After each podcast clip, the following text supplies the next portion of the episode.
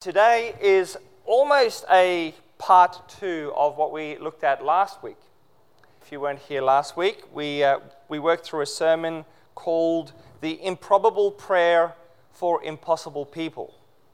And we looked at in that message uh, how we are encouraged to pray bold prayers, asking God to change hearts.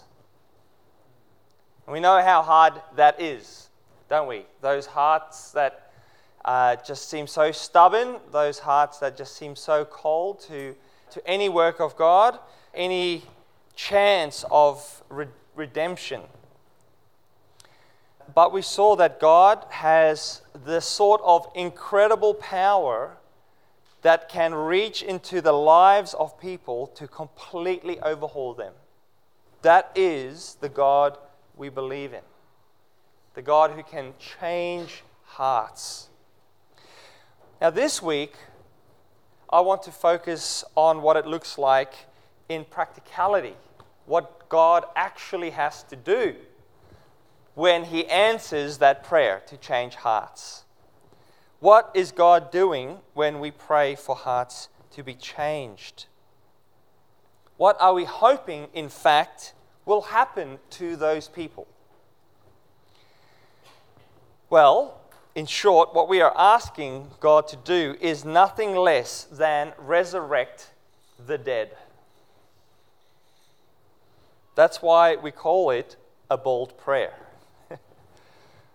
when we are asking God to change people's hearts and minds, we are asking Him to bring life to dead bodies. And so this morning we're going to be looking at the theological concept called regeneration. Regeneration regeneration, the doctrine of regeneration. And it's a phrase that has been used for 2,000 years in the history of the church. It has probably gained a bit of a nuance in the last century, um, predominantly from the, the, the, side of the US Christianity um, that has coined the term born again, a born again Christian uh, means a regenerated, come to life Christian. And today we're going to look at where that phrase comes from in the Bible. But what is the doctrine of regeneration dealing with? Theologian Wayne Grudem defines regeneration as the inward act of God in which he imparts new spiritual life in us. In other words, there's physical life as we understand life, but there is such a thing as spiritual life, or the opposite, being spiritually dead.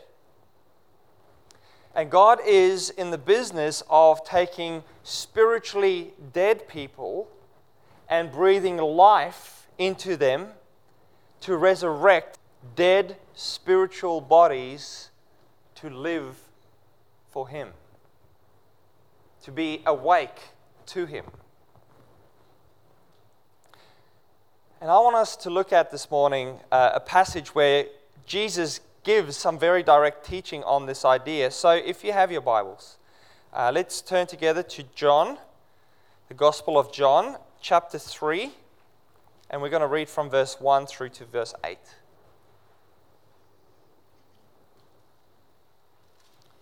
John 3, verse 1.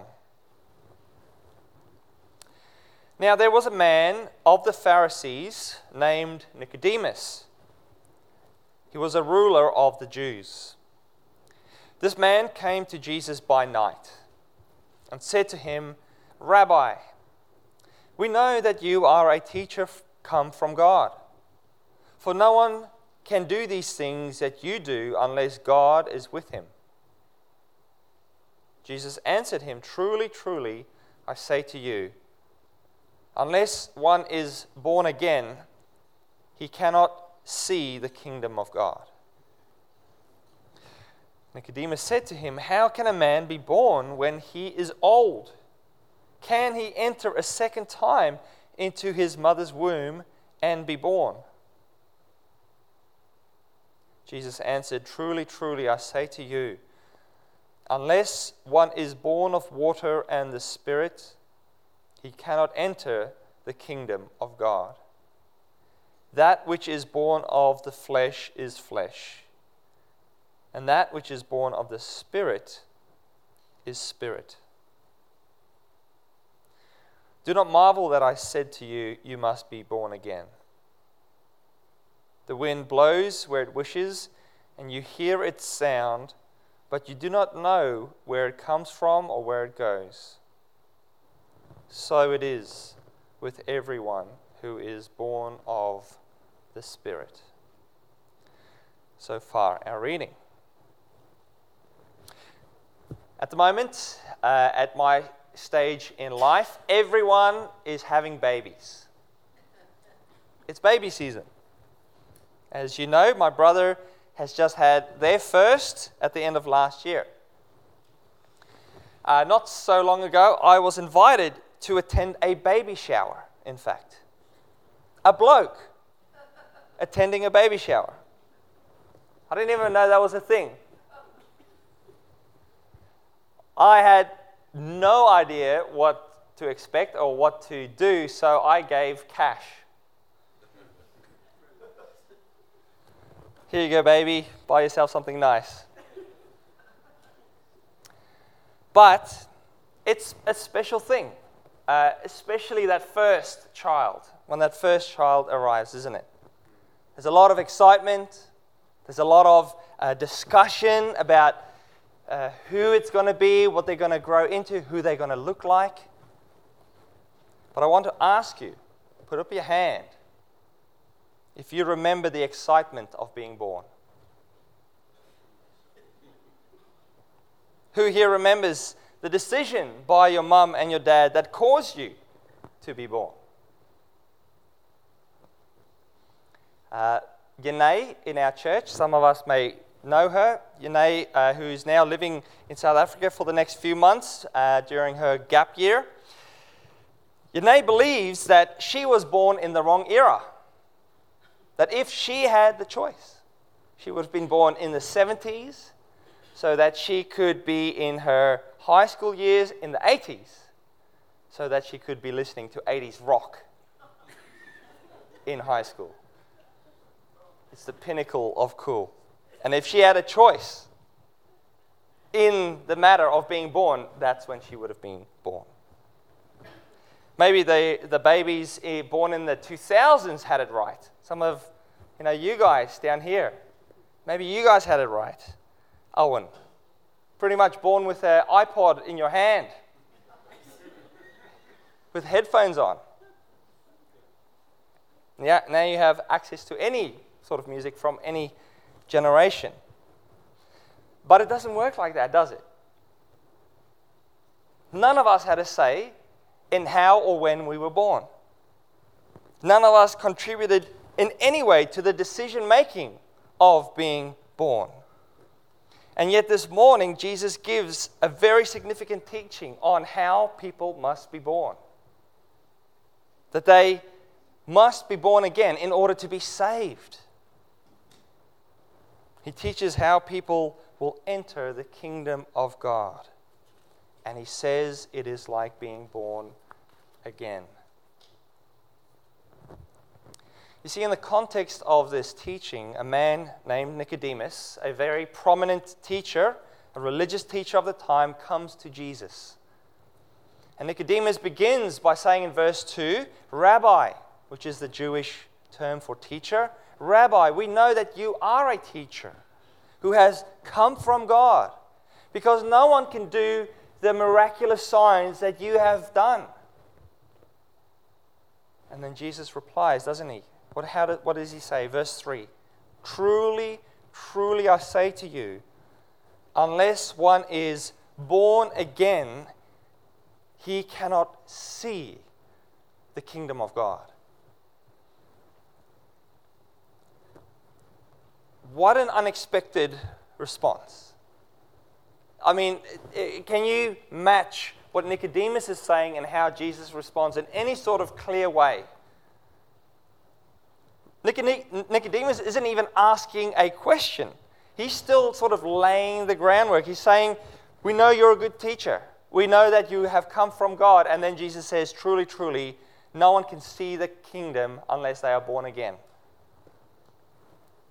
Before he comes to drop his question, before he comes to share what his, his thoughts are or what he's wondering, Jesus drops the bombshell or this concept of being born again. So we're left to answer the question why does Jesus give this response from an seemingly innocent opening statement by Nicodemus? Well, because Nicodemus wasn't speaking the truth when he said, We know you're from God. You see, verse 2 begins by saying that Nicodemus comes by night to come and see Jesus. That's, John makes that specific detail known to us. Nicodemus comes under the shadow of the evening to come to see Jesus. Why? Probably because he's scared of what others might think, of him being caught, being taught by Jesus. Nicodemus says, We know you're a teacher from God because no one else do, does these miracles unless God was with them. But that is actually a lie. If Nicodemus and the other Pharisees, because he says, We believe, if Nicodemus and the other Pharisees really believed this statement, would Nicodemus have waited until nighttime to not be seen to see Jesus? if Jesus was from God, if Jesus was God, would we wait? I would go. Whenever it was possible, I would go. If the Pharisees really believed, would they have attacked Jesus' authority? See, Nicodemus' opening statement is untrue because he doesn't really believe. Jesus is from God. And so this is where the born again bombshell comes in. Because no one can see the invisible kingdom of God, let alone enter it, without being made new. Nicodemus says, We know you're from God. And Jesus says, You don't. And we might ask, why this analogy, this born again concept? Why does God give us this picture when He wants to teach us about salvation, coming and entering His kingdom? Well, this is a concept that has actually been introduced far earlier in the Bible, in the Old Testament. In Ezekiel 36 and 37, uh, we find God talking about a people who are dead like dry skeletons. And they are needing to be given a breath of life so that their rattling bones can come together, that over those bones are grown ligaments and muscles and, and skin. Ezekiel 36, verse 26 to 27, talks about hearts that are so dead that they are stone and that these hearts of stone, which is where we get we use that phrase to have a heart of stone, this heart of stone must be turned into a heart of flesh.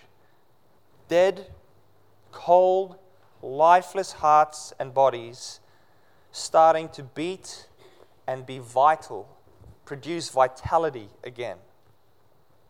And so Jesus picks up on this concept, this idea that just as physical life is marked at the point of birth or conception, and just as lifeless as we were before being born, so spiritual life starts with the process of a life giving birth. But the first thing we need to address this morning is the question why do we need to be made alive in the first place. If we pray for God to change someone's heart, why should we be praying that they are born again? That they are regenerated, that they are made new? Why should we pray for that? Well, to put it plainly, we need to be made alive again because we were dead. Very, very dead. Romans chapter 3 paints a picture of humanity's total depravity. That's also what the theologians of centuries past called it total depravity. Our total inability to choose God, our total inability to please God, to do anything that could save ourselves.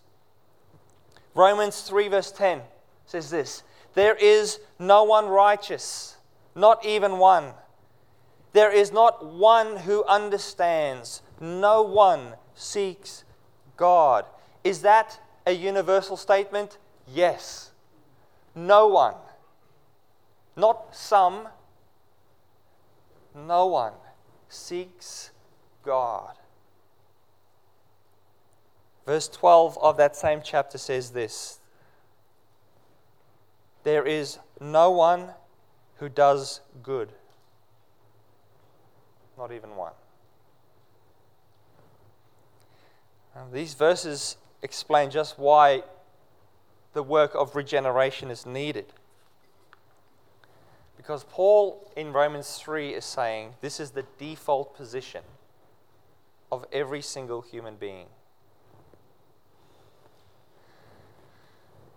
And without the supernatural intervention of God, we remain dead, hardened against God, not adhering to good, not seeking what is right. To put it another way, Romans 8, verse 7 says this The sinful mind, the way we think about everything, is hostile towards God. It does not submit itself to the law of God. We read God's law at the start of this morning. It does not submit itself to that law, nor can it even do so.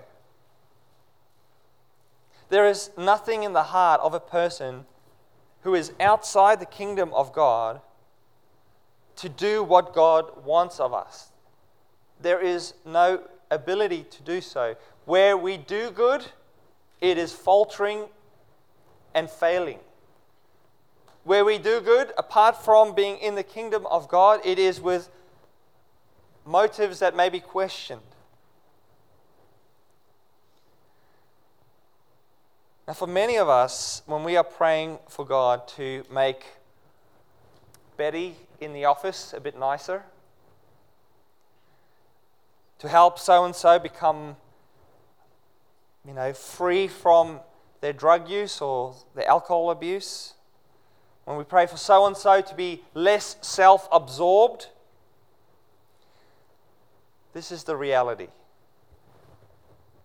Unless people have put their trust in Jesus Christ and been broken out of that kingdom of the old person, the dead person, you are praying for no less than God to take a dead corpse and breathe life into it. If we're just hoping for, for God to sprinkle a little bit of magic dust to change them just a little bit, just to make them a little bit nicer. That's not deep enough. That's not a prayer that will actually change very much.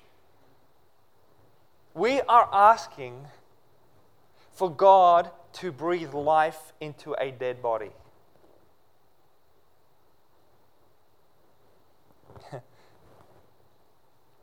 we are dealing with dead corpses. And the reality is, before you became a Christian, you were also a dead corpse. It does not mean we are any higher than them in any sort of ranking. There is no pride in that statement. Because this is how the Bible explains it Ephesians 2, verse 1. Paul writes to Christians, to Christians about this, a church, about their condition prior to salvation. He says this As for you, you were, what is that word? Dead. D E A D, dead in your transgressions and in your sins in which you used to live. You were dead. And again, the picture is one of absolute inability. That is what characterized you and I. And so, in all those, those passages, you picture this condition of the human soul before it meets Jesus. It is numb, it is cold, it is dead. And so, when we come to John 3, Jesus makes a distinction and says, Flesh will give birth to flesh we have the grace of God that has still allowed us to continue living in these bodies. Flesh will give birth to flesh. But, says Jesus, only spirit gives birth to spirit. And Jesus is insinuating that while we may be able to give birth physically because we are physically alive, Spiritually, our default is to be dead. We are spiritually incapacitated, spiritually ignorant. We cannot understand, we cannot examine, we cannot ap- apprehend or comprehend the message of life. Now, this leads us to the next question what are we asking when we ask God to change dead hearts? What is God going to have to do? And what is the source of this regeneration? How can our friends and our family members be made alive again? Well, we have to realize that we cannot be the ones to give that birth ourselves. We cannot give birth to those people, and we cannot give birth to ourselves. The doctrine of regeneration, as presented in Scripture, is known as the first divine act of salvation. It is primary, theologians say, in what is called the Ordo Salutis, the order of salvation. And apart from what is probably the first preceding act before it, but it is without it is outside of time, it is outside of order, is election. Uh, in Ephesians 1, God is said to have chosen his people from before the foundations of the earth. Before creation was even a thing, God called and knew those who would be his. But now, in that timeline of salvation, in time and space, regeneration happens way before faith, happens way before conversion. Regeneration is knowing there is a God.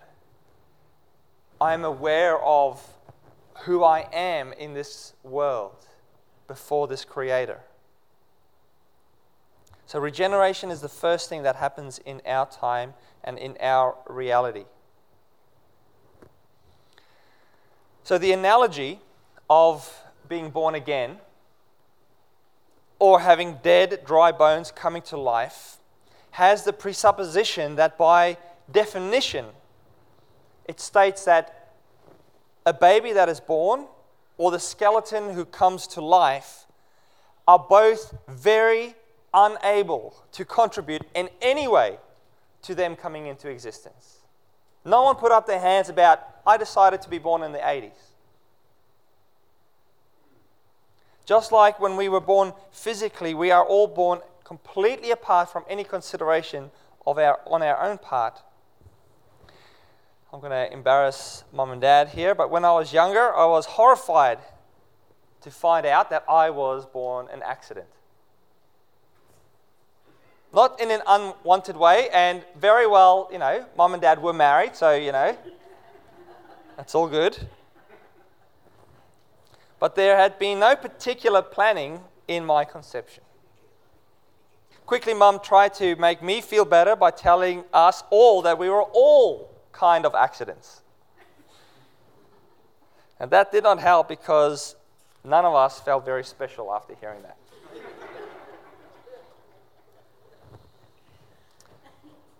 But regardless of the fact, mum and dad had a fair idea what the possibility was at the moment. But I had zero say in the matter. I had zero influence on how and why I was born. And Jesus is teaching in John 3 that regeneration is similarly a work of salvation done by God alone. No baby can decide, I want to be born, and no dead body can say to itself, Get up and walk. After Paul tells the Christians that once upon a time they were dead in their transgressions. He adds this in Ephesians 2, verse 4 because of his great love for us, God, who is rich in mercy, has made us alive in Christ. Now, this is so important for us to remember. Because as a driven person myself, as a person that feels the calling of God to be a pastor, a minister, a messenger of the gospel of Jesus Christ, as a person who wants to see people's lives being changed by this message, I need to hear this teaching often. To be reminded of the foolishness of thinking that by my cleverness, by my skill, by my fine tuning of a message, by the cleverness of my approach, by the way I craft my invitation for friends to come to church, or the way we play music at church, or the way that we smile at people in the workplace. That somehow we're going to induce dead people to come alive again.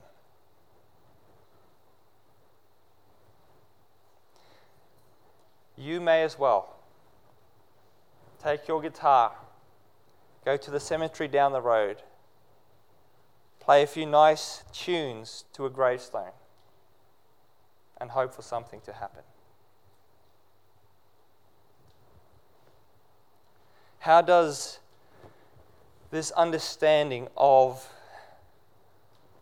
the powerful working of God to make people's hearts alive to Him how does this teaching change how we pray? How we reach out to others? Well, firstly, and almost most importantly, it tells us to pray. We can do nothing apart of the life giving work of God. It can only be the powerful action of a grace filled God who will change and save any of our friends. So we must be on our knees. Hoping does nothing, waiting does nothing. We must be on our knees pleading with our merciful God to have mercy. But we don't despair either, because Paul writes that in Ephesians, God is rich in mercy. And so we know because uh, He has had mercy on us, He can have mercy on whoever He pleases. And we don't despair because we appeal to a merciful God. And so we also don't get complacent in our prayers and appeals to Him for those who don't know Jesus. And so, our first and our foremost duty is to pray. We've mentioned that last week. We can pray for those hard, impossible people because we're praying for salvation. But then, the third and the final point this morning is the question what is the Christian's role in the re- regeneration of others? What is our role in that? Well, I hope uh, you can gather this morning that our role is quite insignificant in the great scheme of things. And yet, God has called us to serve His redeeming purposes by calling us to be making disciples of our kids of our friends, of people we don't even know at the farthest reaches of the earth. But if we can't cause anyone to be born again, if only God can give life, then what is our role? Well, I like to see our role as nudging the corpse. That's what I call it. I've termed that phrase nudging the corpse to come along every now and then and to give it a good kick in the ribs. By giving it a kick, I mean to preach the gospel to them, to tell them about Jesus. 1 Peter, 2, uh, 1 Peter 1, verse 23 says to Christians, You have been born again. That's that phrase again. You have been born again, not of perishable seed, but of imperishable through the living and enduring Word of God. You've been born again by the Word of God. So when we kick the corpse with the message that we are dead and that we need Jesus to bring us life, when we kick and the corpse says, ouch, then we know something's up we know something's changed. Because you kick a corpse and they don't respond. And I know sharing the gospel with our friends can often seem like a hopeless cause because we get rejected a hundred times. We get no good response. We only get a response that indicates that they are dead.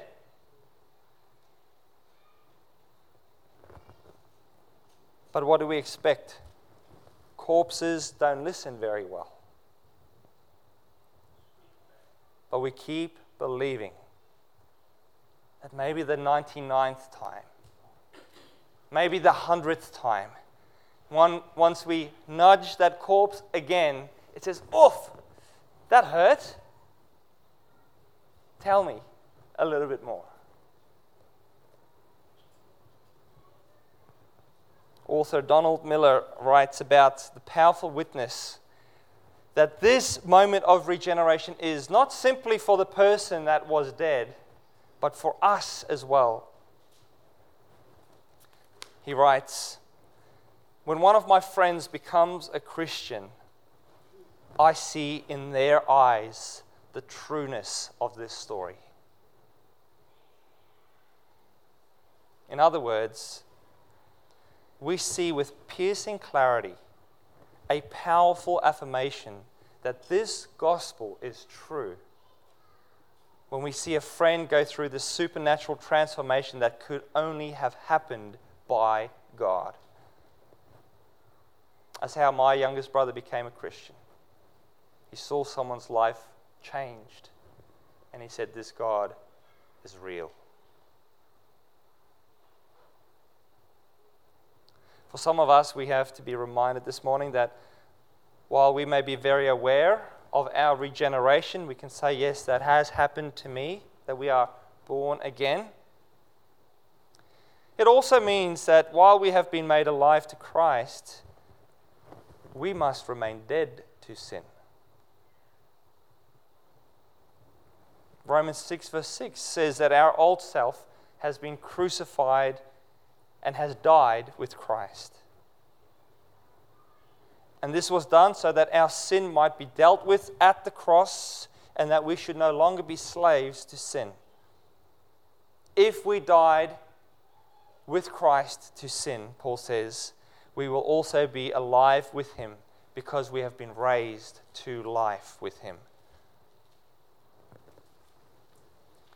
And so, for some of us, we need to remember this morning that having died with Christ, we now have life. You are alive in Christ, but you are dead to sin. You are alive with Christ, but you are dead to sin. Keep striving to kill that sin. I know it's a battle. I know we're not going to get victory over it or all of them at the same time. But don't stop. Corpses stop. Living creatures keep moving. You've been given every strength to overcome it, and for the first time, it's been slanted in your favor to win.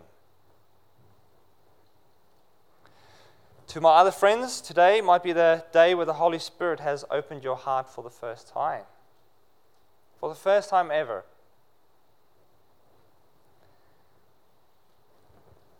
The Holy Spirit may have opened your eyes to see your spiritual deadness, making you realize that you have fought for a long time to be good.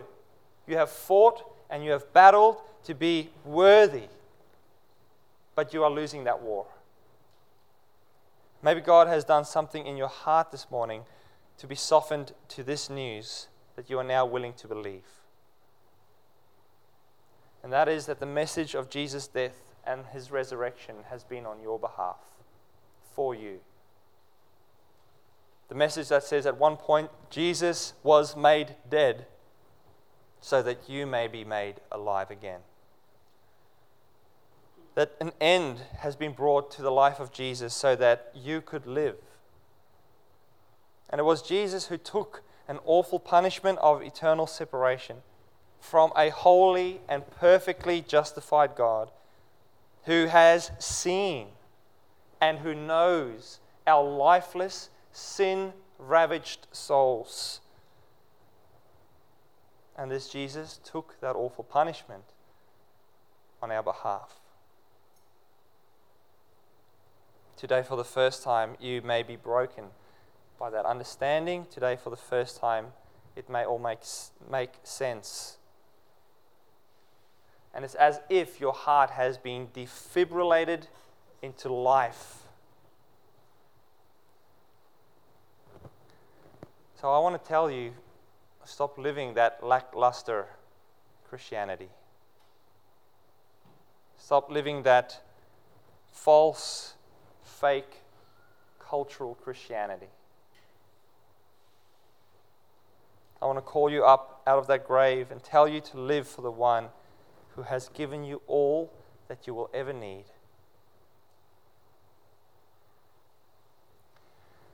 So I'm going to pray this morning as we wrap up.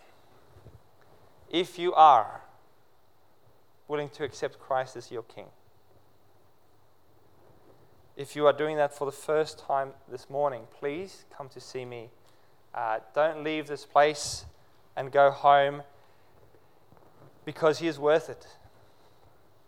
This truth, this kingdom, this door to open is worth opening. Don't feel rushed. Uh, I'm here for most of the morning.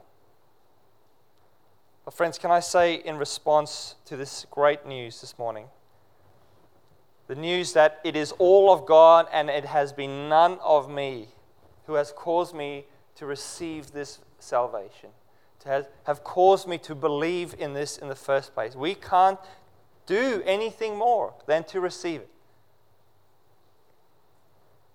And we can't do anything more but to be extremely grateful and extremely happy for what he has done. For those friends and family members we are hoping will still meet Jesus, we don't stop praying for them. We don't stop going to God on their behalf. Our God is merciful, Scripture tells us, and He is inviting us to pray. But hear this our God is so powerful that He makes the dead transform into life. Hallelujah. Hallelujah. Our God is good.